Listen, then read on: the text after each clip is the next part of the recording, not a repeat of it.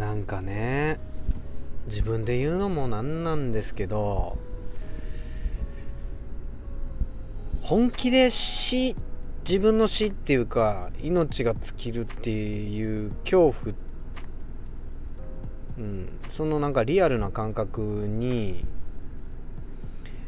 直面した人って人生に対する感謝の質が変わりますよね。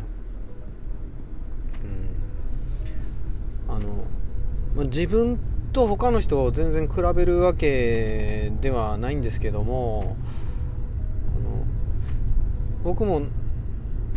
死を見たんですよね本当に。自分は死ぬなって思った時期があって。でバンちゃんの場合って本当にね、うん、病気なので考えたと思うんですよね。少なくとも死ではなくても声を失ってしまうかもしれない恐怖なんていうのは底知れない計り知れないもんがありますよね。やっぱりそういう方の率直な何て言うか配信を聞いたりすると自分を振り返るわ。だからさうん本当にいろんなことに感謝が足りてないなあ自分って、うん、思ったりそういうことをね気づかせてもらいましたよね。うん、あなたはどうですかね、うん、きっと